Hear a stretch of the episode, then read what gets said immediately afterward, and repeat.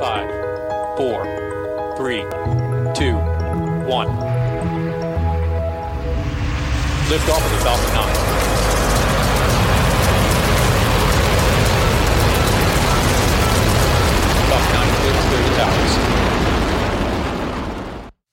Hi, I'm Mark Boucher. We're 3/4 of the way through our first semi-annual crowdfunding campaign on Patreon. I want to thank those new people who in the last week have got us closer to our first goal. It takes time and money to produce good journalism. Our first goal is a modest one, covering our basic monthly infrastructure costs. Once we reach that goal, we can move on to our second goal of having enough funds to be able to put our journalists to work more often so we can cover more of the stories the public should be aware of. If you don't know, SpaceQ is the only independent Canadian media company reporting on the space sector full-time, covering business, education, policy, science, and technology. We tell the stories that matter. We don't have a paywall. We believe everyone should have access to our reporting.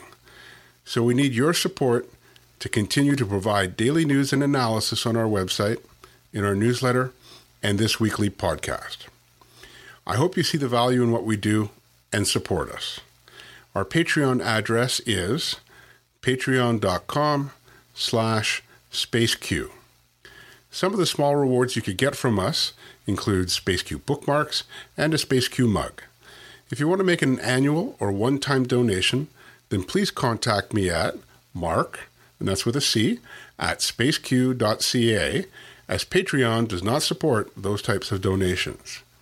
Okay, now on to our guest. My guest this week is Dale Boucher, CEO of Deltion Innovations. Deltion is one of the leading proponents for space mining and has worked with the Canadian Space Agency, NASA, and others. Welcome, Dale, to the SpaceQ Podcast. Yes, well, thanks for having me, Mark. It's been a pleasure. Okay, you started Deltion in mid-2013 after you left the Northern Center for Advanced Technology, where you had been the Director of Innovation for 18 years. Can you give our audience a brief introduction as to what the motivation was to form Deltion? When I was at NORCAT, in 1999, we started working on space mining technologies with the Canadian Space Agency and Space Dev at the time. Actually, Jim Benson was the one that really got me into it. Since between 1999 and about 2013, we did a large number of contracts with both NASA and the Canadian Space Agency. In 2013, there was a change of management. There was a decision not to continue in that realm, and I thought that there was a good opportunity to strike out on my own. So myself and a number of the people that worked with me decided to form the company called Deltion. Okay. Your website describes Deltion as a mining equipment design company. So your work involves more than technology for space mining. Can you tell me a bit about your terrestrial work? Absolutely. So we focus primarily on machines in motion, so specialty robotics and applications. There is a mining bent to it. You know, how do we deal with the rock terrestrially and extraterrestrially? To do that, we've tried to plant one foot firmly in the space sector and one foot firmly in the mining sector, and we believe that the best, most efficient way of advancing technologies in either realm is to cross-pollinate. So we try to take technologies or techniques or methodologies or ideas that we find in or develop in the space industry, and we try to move that into the mining industry, and vice versa. We take some of the technologies that we developed over the past 20 or so years and move those into the space industry. So that's kind of a long way of saying that what we do is we focus on drills and excavators and small robotics machines for the mining sector and try and take that know-how and move that into the space mining arena. Now, I should let our audience know that you are in Sudbury, so gives them an idea that you are in mining territory. I also noticed, doing a little bit of research on your company, that I think I read that you had a contract with Health Canada. What was that for? So one of the things that we do is we have a number of capabilities in terms of systems and automation and just fabrication. So Health Canada came to us and said, it was an open RFP, and we bid on a job to design and build a test facility for Health Canada. They were taking over the testing of electric ranges and fridges and that kind of thing. So that project was a design build test station for them. Okay. So as our audience will have come to understand, you're firmly based on Earth, doing lots of Earth-based terrestrial products, but at the same time, you're also a company that has its sights set on pushing the frontier, especially in the space mining sector. So let's talk a little bit about the space mining technology and the work you've been doing in that area. Can you briefly describe the work you've been doing over the last few years to prepare for a mission to another planetary body? Sure. It started as far back as 1999, and when we were given a contract by the Canadian Space Agency to prove that it was possible to develop an all-electric drill that could drill through rock without the use of coolants or flushing materials. As you may know, when you drill in rock, you have to cool the drill bit, and you have to remove the little chips of rock that are formed during the drilling process. They don't just go into the ground at the side. You actually have to get them out of the hole. To do that terrestrially, they flush water and lubricants down the hole. And in fact, if you notice that the side of the highway, the simplest version of this is simply blasting air down the hole and you know, moving those dust and those small rock chips up out of the hole. A little bit tough to do when you don't have an atmosphere. So we went to the Canadian Space Agency and said, look, you know, we can build a drill that can drill through rock and down to about 2 meters, and we can, we're not going to use oils, we're not going to use any hydraulic fluids, we're not going to use coolants, and it's going to be all electric. And they said, we don't believe you, but here's a bunch of money, go do it. So we did. And then that evolved over the years into various iterations of different drill types. In about 2005, NASA approached us and said, look, we want to go to the moon. We want to sample, do some prospecting on the moon. We need a drill that will go down 2 meters. And actually, they didn't even start off with a drill. They just said, we want you to look at the excavation. How do we get the sample down from 2 meters below surface? And why don't you come down to a meeting and we'll sit and talk about it? So we did. And at the end of the meeting, they determined that the drill was the best solution to take in a sample from below surface. And they handed us a contract to start developing that capability, that technology. And that evolved into something called the Resolve Project, which was a prospecting mission designed to go to the southern pole, or one of the poles, they weren't certain at the time, looking for defining the quality and the quantity of water ice below the surface down to about a 2 meter depth. That project has since morphed into something called the Resource Prospector Mission, and is now, I don't know if it's actually been allocated funds for flight, but I think it's pretty close. Okay, so so that technology has been evolving over the years. I noticed that in 2016 you got a contract from the Canadian Space Agency for the percussive and rotary multi-purpose tool called Prompt. Also, I think that contract is coming to an end. So you've been working on it for a couple of years now. How is the work going on that, and at what I suppose technology readiness level is it at this point? So just to back up a little bit. Sure. In 2012, NASA approached the Canadian Space Agency, asked them if they wanted to participate in the the actual mission to the moon using technologies such as our drill. And the Canadian Space Agency had decided at that point in time it was not suitable for whatever reason, and so decided not to. The Canadian Space Agency, however, did decide to advance the drilling technology to a TRL 6. So they gave us a contract to evolve our technology from the TRL 4 stage it was at under the NASA Resolve work to about a TRL 6, and we ended up testing that deep drill, that meter deep drill at this point in time, in a dirty thermal vac chamber at NASA Glenn Research Center in 2015. Then in 2016, the Canadian Space Agency wanted to evolve a technology that could be used as a multipurpose tool that included the ability to drill holes in rock, take a small sample, maybe a 10 centimeter long sample, and install bolts, nuts, that kind of thing. So that was an open RFP. We bid on that, and were successful on gaining that contract. That is closing literally as we speak. We've delivered the product. We've added some capability to it. It is now at the point where it can. It's designed to be used on the end of a robotic arm, and it can be used for a number of construction type of activities. So not just for geological exploration anymore. So, for example, it can go and take a sample from a rock face.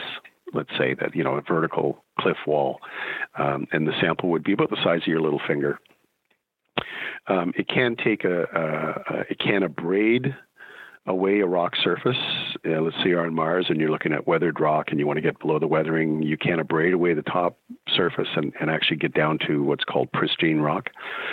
It runs on very low power, about 100 watts. So pretty much what you might have, in your kitchen, running your light bulb overhead.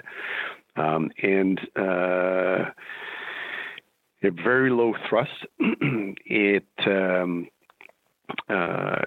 can also drill a hole in a rock. Insert a bolt with an anchor and actually bolt itself. Bolt something down. So to put it in a very facetious form, we could go up and put up a coffee shop sign of, insert your favorite coffee name here, and drill a hole in the rock, put the mounting plate on, put the anchor in, bolt the sign in place, and kind of trundle away on the little rover, and presto digito, we have a coffee shop on the moon or on Mars, or at least a sign. Yeah. So does this particular multipurpose tool, does it have terrestrial applications as well, or is it strictly designed for extraterrestrial applications? A very good question. Because our mandate is to try and cross-pollinate between the terrestrial and the space sector, the short answer is yes, it has terrestrial applications. In fact, in the shop right now, we have two versions of the Prompt tool. One is being prepared for mining applications, and that is where there are conditions wherein the mine geologist wants to take a sample just prior to. I'm going to try not to get too lost up in the mining terminology here, but when they're blasting a tunnel to get at an ore body, it's called advancing the face. And what they typically do is they drop the vertical shaft down so it does not intersect the ore body, and then they tunnel over to the ore body to get at the ore body and then pull at the ore body. As they're advancing, the geologist wants to know when they hit ore. And so up to this point in time, he's had a heck of a time trying to get a sample out as the face advances. And the reason, of course, is because you don't want to throw the baby out with the bathwater kind of thing. You don't want to throw the gold out with the waste rock. So they want to understand what happened during the last blast, what's going to happen after this blast, and is there a difference in the ore grade as we're moving into this ore zone? So they've tried. So our little prompt tool is actually being prepared to go and robotically sample the drill face prior to blasting, so that it takes a little sample about the size of your finger off the wall. Now, the reason it sounds really simple to do, but the problem is that you've got explosives in the area. And so it's very difficult and very dangerous to put a man in there with a little rock hammer chipping away, causing sparks when you've got, a couple of tons of TNT around you. So that's why they want to do it robotically. So that's what we're working on. That's a direct application of Prompt into the mining industry. Oh, that's cool. It's very cool. There's another application in heavy industry that will be, it's going to be designed to,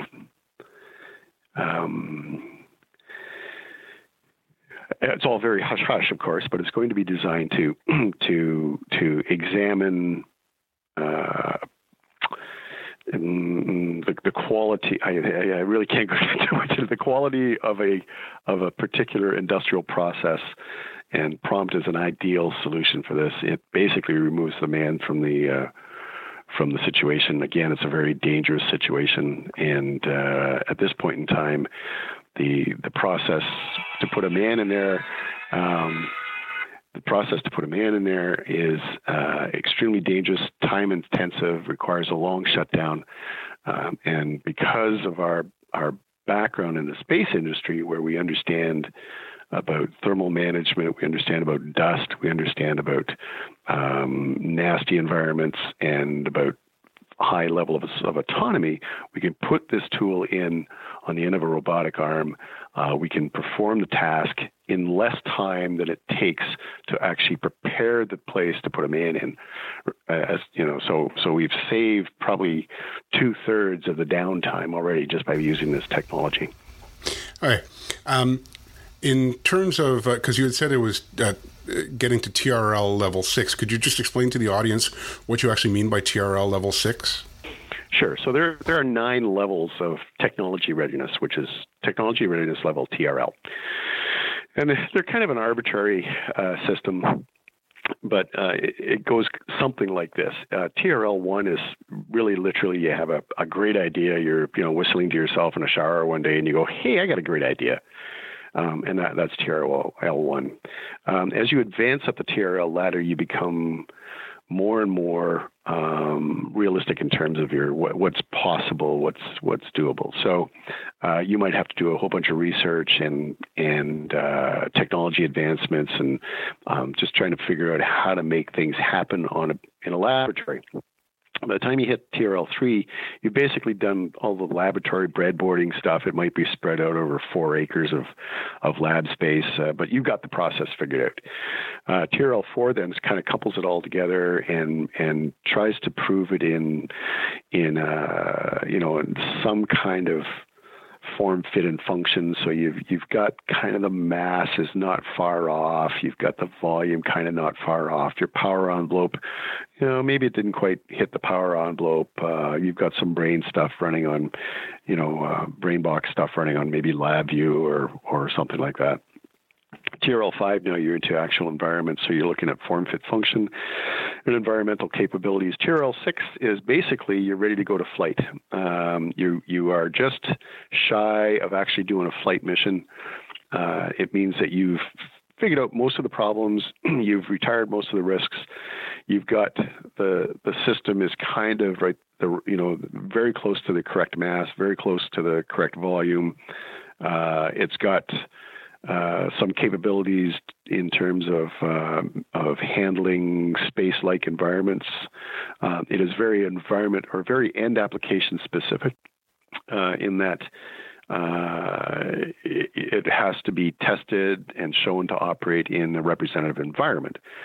So for the moon, in terms of the drilling stuff, for the moon, we have to be able to have the surface temperature down to 40 Kelvin, which is like minus 170 Celsius.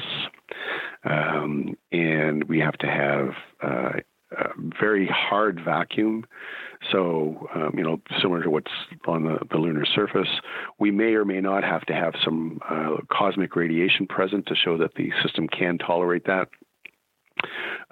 We'd have to have the power envelope matched to whatever might be available in terms of the mission profile.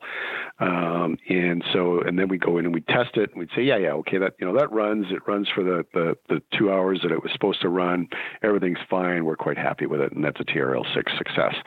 TRL 7, 8, and 9 then are all flight related. Basically you're building the rocket, you're launching it, you're operating it. And once it's operated, you're at TRL 9. So that kind of gives the idea. Okay. Before we go on, I need to mention our sponsor. Dale, have you ever read of any of Michio Kaku's books? Sorry, I have not. Okay, well, here's your chance. Dr. Kaku is a theoretical physicist who co-founded string field theory. He also happens to be a great communicator, and Penguin Random House Canada just published his newest book. Here's what it's about. We're entering a new golden age of space exploration. Moving human civilization to the stars is increasingly becoming a scientific possibility and a necessity. In his new book, The Future of Humanity, world-renowned physicist Dr. Michio Kaku explores developments in technology that may allow us to terraform and build cities on Mars and even beyond our own solar system as we search for a twin Earth continues. The Future of Humanity is an exhilarating journey to a future among the stars. Find your copy today wherever great books are sold. What can you tell me about your technology in particular getting onto a mission in the near future? Is this something that is possible? I think it's inevitable. I think that if you've read the Global Exploration Roadmap 2013 and then looked at the newest version of Global Exploration Roadmap, you'll see a little bit of a difference between the two. And the difference is primarily in the insertion of in situ resource utilization into the critical path of the mission planning. And so what that means is that the space agencies around the world are driving the effort to mine in space. And what are they trying to mine? The space agencies are primarily looking for water right now as a means of supporting missions, of supporting human life. They recognize that there is no possibility of bringing enough water along on a trip to Mars, for example, to keep humans alive for very long. So we have to figure out how to remove the water from the surface so that the humans can use it and get that into the environmental cycle, so to speak. So that's a mining activity. And on the other side of the coin, there are private corporations, Planetary Resources, Deep Space Industries, to name just two of them, who are very focused on mining as a profitable venture. And they're providing a little bit of a different push in terms of development of these capabilities. So that kind of all goes to say that space mining is inevitable. It will happen. I've been on a couple of committees, three or four of them with NASA-led ones. Two of them were looking at the moon and what does it take to mine the moon, to extract water from the moon to support the Deep Space Gateway. The other two committees were Mars-oriented, and they looked very specifically at what does it take to mine the Mars surface to provide water to the human mission to Mars. And both of those required a suite of technologies. And the thing about mining is that it follows a not quite a rigid plan, but there is a plan in place that must be in place to effectively mine an operation or to mine a planet, an ore body. It is a total fallacy for people to think that you can just land anywhere on the moon, dig something out of the ground and you've got whatever you need. Same with Mars. You just It doesn't happen that way. You need to understand where the commodity that's desired. Where is that located? How is it located? What's its quality? Is it bound up with some nasties, chlorines or mercury or sulfides? Is it free? Is it an ice cube? And how hard is it to get to? Is it situated under a field of boulders the size of a house? Is it on a plane where you can just scrape down a few centimeters and you've got water ice?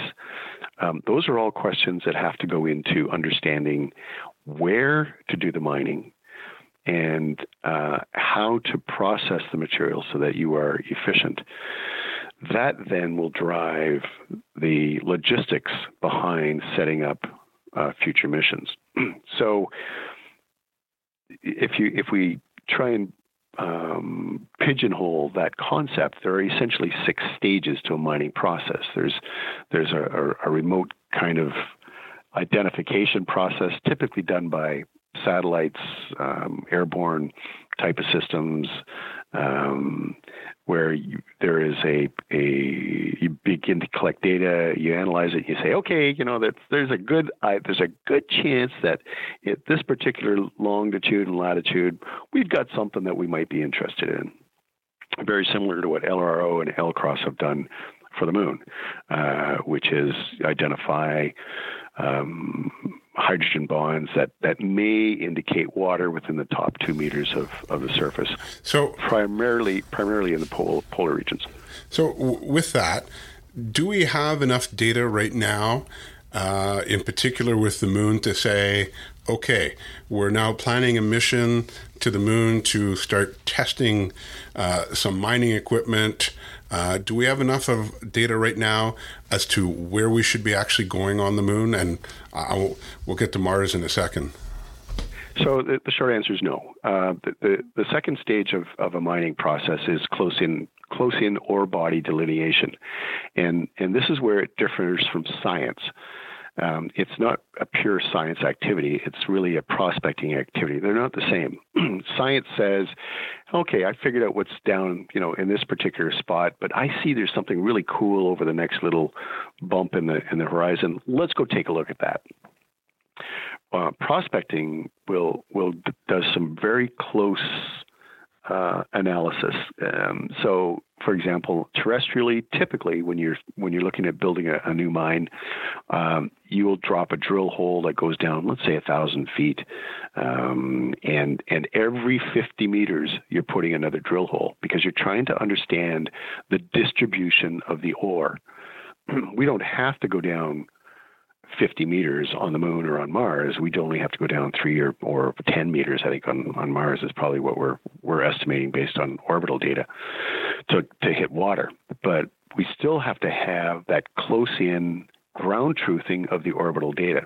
So it's exactly the same as what happens terrestrially. In Sudbury and other mining communities, there are continuous aerial surveys going on, and they're mapping out various anomalies. And what they then do is they send in a drill crew to sample in very specific areas, and take develop a grid, and they take a sample, analyze the samples, and then they say, okay, we kind of understand what's down there, if it's looks like it's profitable, they'll chase it and do some financing, and then actually put a mine in.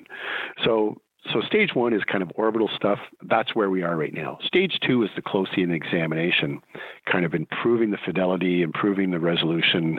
As you may know, Lunar Reconnaissance Orbiter has a pixelation in the order of almost a kilometer, I believe.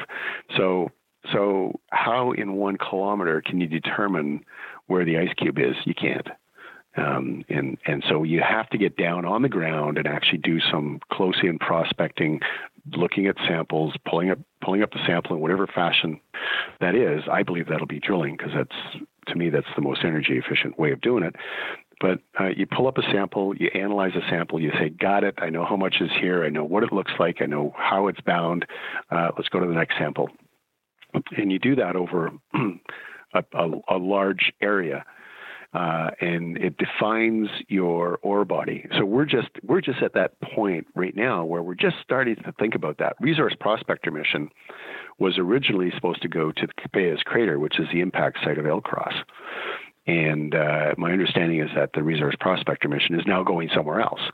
To me, that's fundamentally changed the mission. It is no longer a prospecting mission. It's now returned to a science mission. And to be a true prospecting mission, it should return to ground truth the data we've got from LCROSS and LRO, which is the Cabeus crater site, do some close-in drilling, understand what the ore body looks like, in this case water, and then determine whether that is a viable place to extract water to support humans either in Deep Space Gateway or on the moon in a long-term outpost. Okay. Now, in terms of your stage two process, are we talking about a robotic prospecting, or will this have to be done by humans? No, this is done by humans terrestrially right now, but we are working with mining companies to advance the robotics of that. In terms of on the moon or Mars, it has to be done robotically. It just is too time intensive to actually send somebody there to watch a machine drill a hole. It doesn't make sense. And correct me if I'm wrong, because I certainly could be on this one, but are we talking about using a ground penetrating radar on this prospector, or is it something else? On Resource Prospector Mission? Or any prospecting mission like your stage two? So stage two, you can do kind of a stage 1.5, which is putting a neutron spectrometer or a near-infrared spectrometer, scanning surface and trying to understand what's below the surface.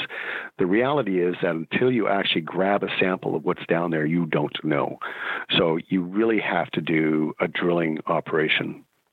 Or you can do a backhoe and scoop, down, if you can get down deep enough, scoop up sample. But you have to have a sample in hand that you can actually run through an analysis system.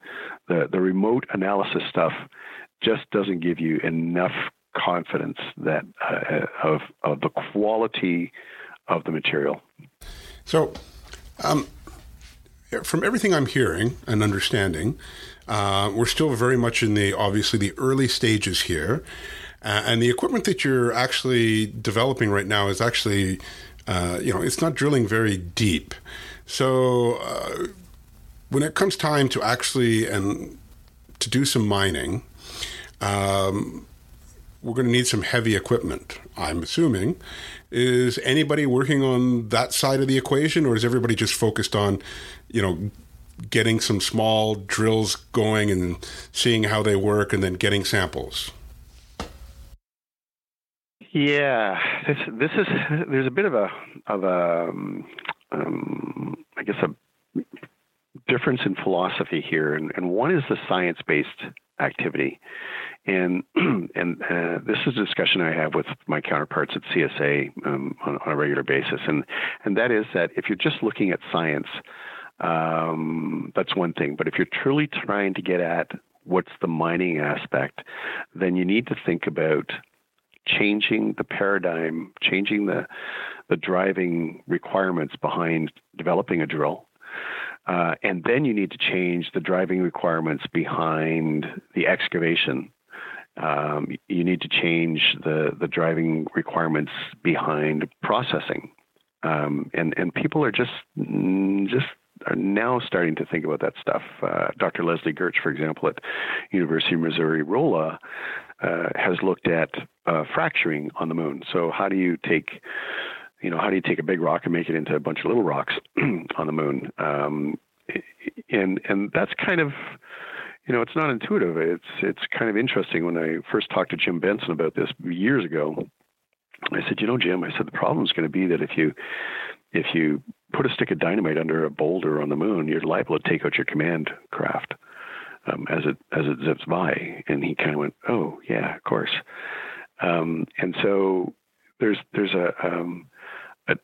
the evolution, the maturity of those thought processes is still not there in terms of the refining and the excavation. Some work has been done on excavator. Lockheed Martin, for example, a few years ago had a bucket drum excavator that they evolved from the Colorado School of Mines bucket wheel, and which is now taken over by Kennedy Space Center and is now being called Razor. And so that's designed to harvest near surface regolith, loose regolith, in fairly hefty quantities. But that's pretty much the state of the art, I think. The drilling is not deep. It's not required to go deep at this point in time. And the excavation is not really well advanced. That being said, it is considered at this point in time that to extract sufficient water on Mars, the chances are that we're not going to chase the water ice because that's too deep. And we don't know how to excavate that deep on Mars. So what we're probably going to do is end up going after a rock type called a silicate. And silicate is like a really hard clay, like gypsum, for example, drywall. That's the kind of stuff. And so that actually has water bound in it. And so we have to figure out how to mine that stuff, which means we have to figure out how to break it apart, how to crush it, and how to get it through a processing plant. And nobody's really done that yet. All right. How do traditional mining industry view your work and space mining at this point? There are two or three fields of thought. First one is the big mining companies like, American Barrick or Goldcorp or Vale or Glencore or any of those guys. And those guys are primarily logistics providers. They provide the logistics of getting, a pound of gold, a pound of nickel out of the rock and getting it to market. And so they have very little interest at this point in time in going after a pound of gold on the moon. The business case, I guess, is not quite there for them. Supplier companies, however, are totally different. And there are a number of supply chain companies, Atlas Copco, Epiroc, Hatch, Boart Longyear, Caterpillar, all these supply companies that supply to the mining industry are very interested in advancing technologies and getting involved with space mining. So you've kind of got, on the one hand, you've got a bunch of traditional mining companies saying, what does this have to do with the cost of nickel coming out of Northern Ontario? And the other on the other side, the supply chain going, oh, this is pretty cool. I can use this to do stuff within my own corporation. So there's a wide range of interest, and that shows up at places like the Prospectors Developers Show or the Canadian Institute of Mining Area General Meeting. You start seeing people asking very interesting questions about space mining. All right. So, yeah, this sort of leads into my next question, which is this year you're once again co-organizing the 9th Space Resources Roundtable and Planetary and Terrestrial Mining Sciences Symposium. Tell me a little bit about the conference, how it's evolved over the years, and who goes. So it was two different conferences, of course, that were joined back in, 2008, something like that.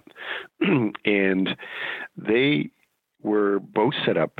One, Space Resources Roundtable was set up to be an advocacy group to the U.S. government on space resources and the utilization of space resources. It was the brainchild of a fellow by the name of Mike Duke, who was at Colorado School of Mines at the time.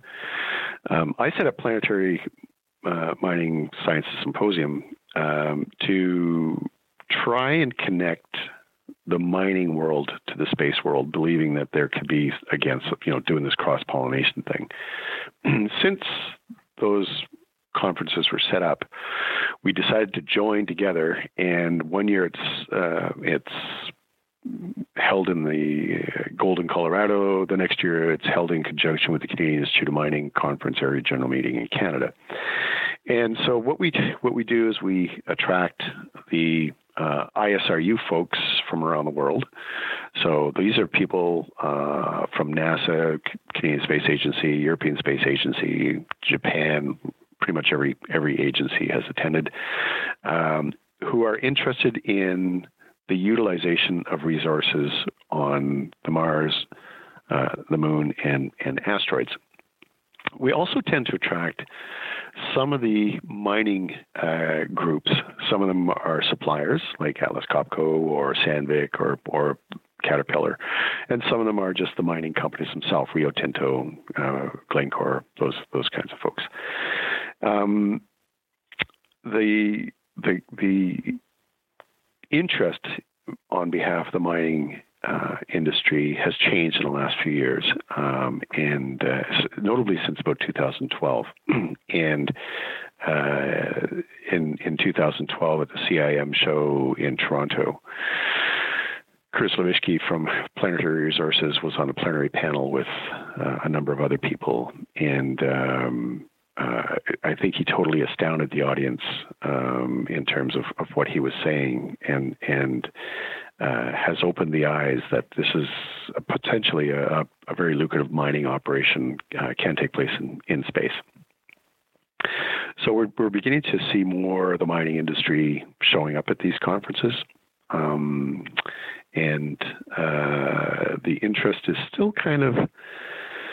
still a little bit below the radar, less than exuberant, but there is interest there. Hi. So let's talk a little about policy here for a second. In Canada, has been demonstrated over the last couple of years, the government and the governments previous to that have not been adapting to the reality of what is happening in the space sector. The regulatory frameworks that are in place now are outdated. They need to be updated. The government's moving very slow. It's actually hurting some areas of the space sector. Space mining isn't something that's there yet, but it is something that is coming. So does it not make sense to start putting in place some policies, some frameworks that will address what will happen as we go forward? I think so. I think that Canada is a mining juggernaut. What we do in Canada in the mining world is emulated around the world.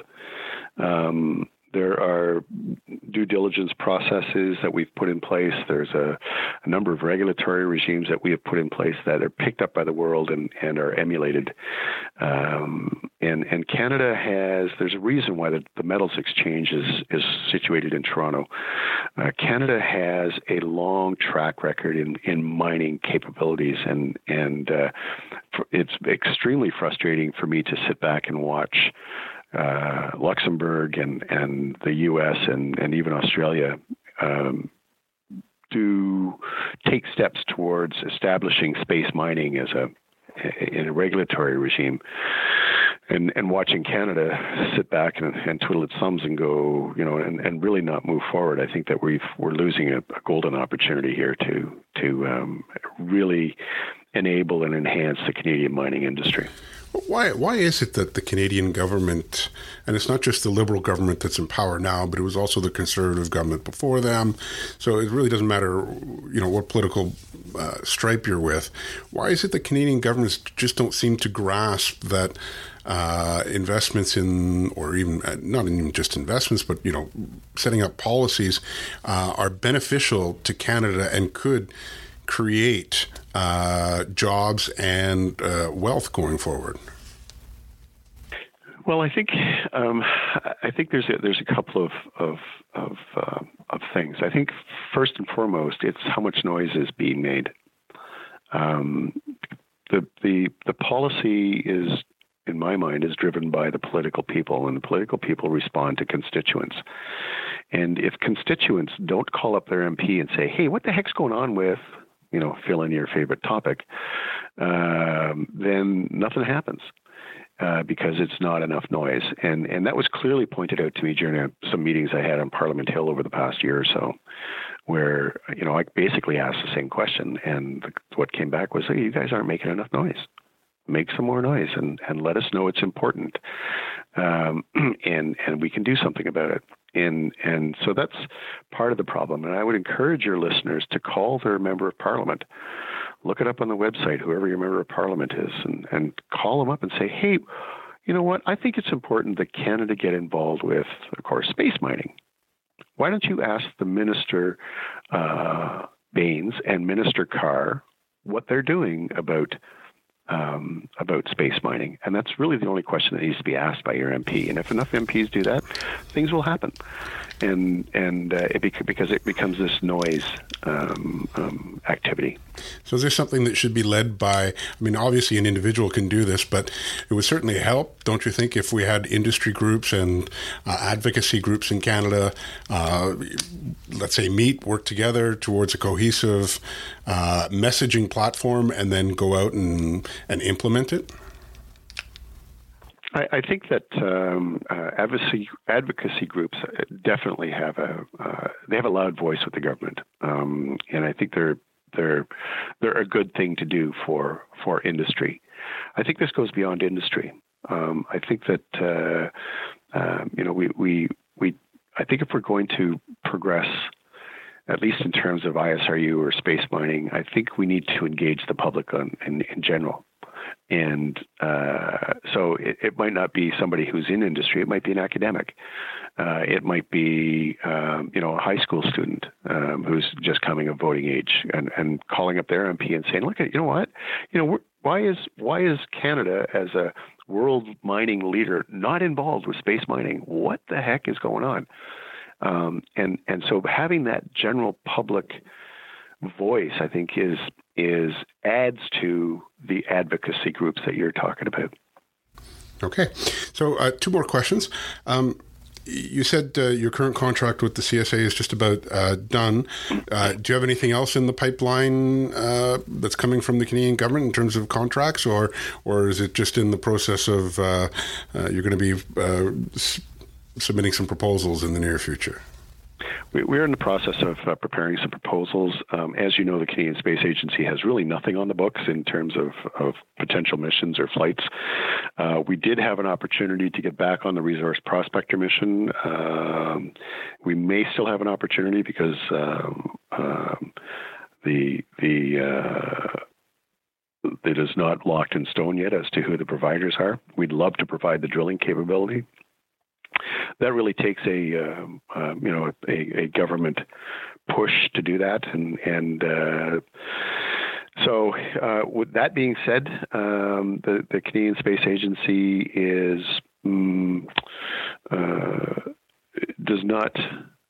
the RFPs that I've seen come out do not tend to support the space mining activity.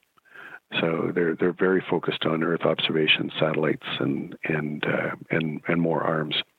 What about the Space Technology Development Program? That's been opened up to more ideas. Would you fit into that now? It really depends. That as you know, when they send out a request for proposal, they generally have an idea of what they want produced, and there are some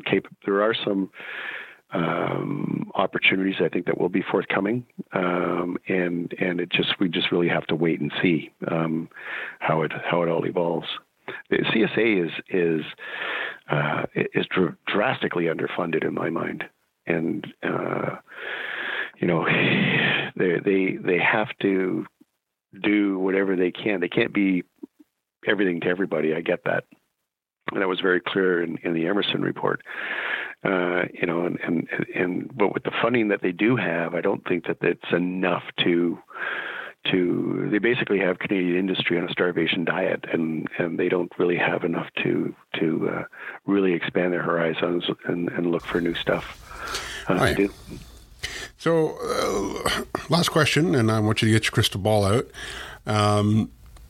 You know, based on our discussion, it seems that we're getting close to having the capability to have small drills and multi-purpose tools that we can use on potentially the moon to start with. How long do you think before we see any serious space mining taking place? And I'm not talking about an asteroid.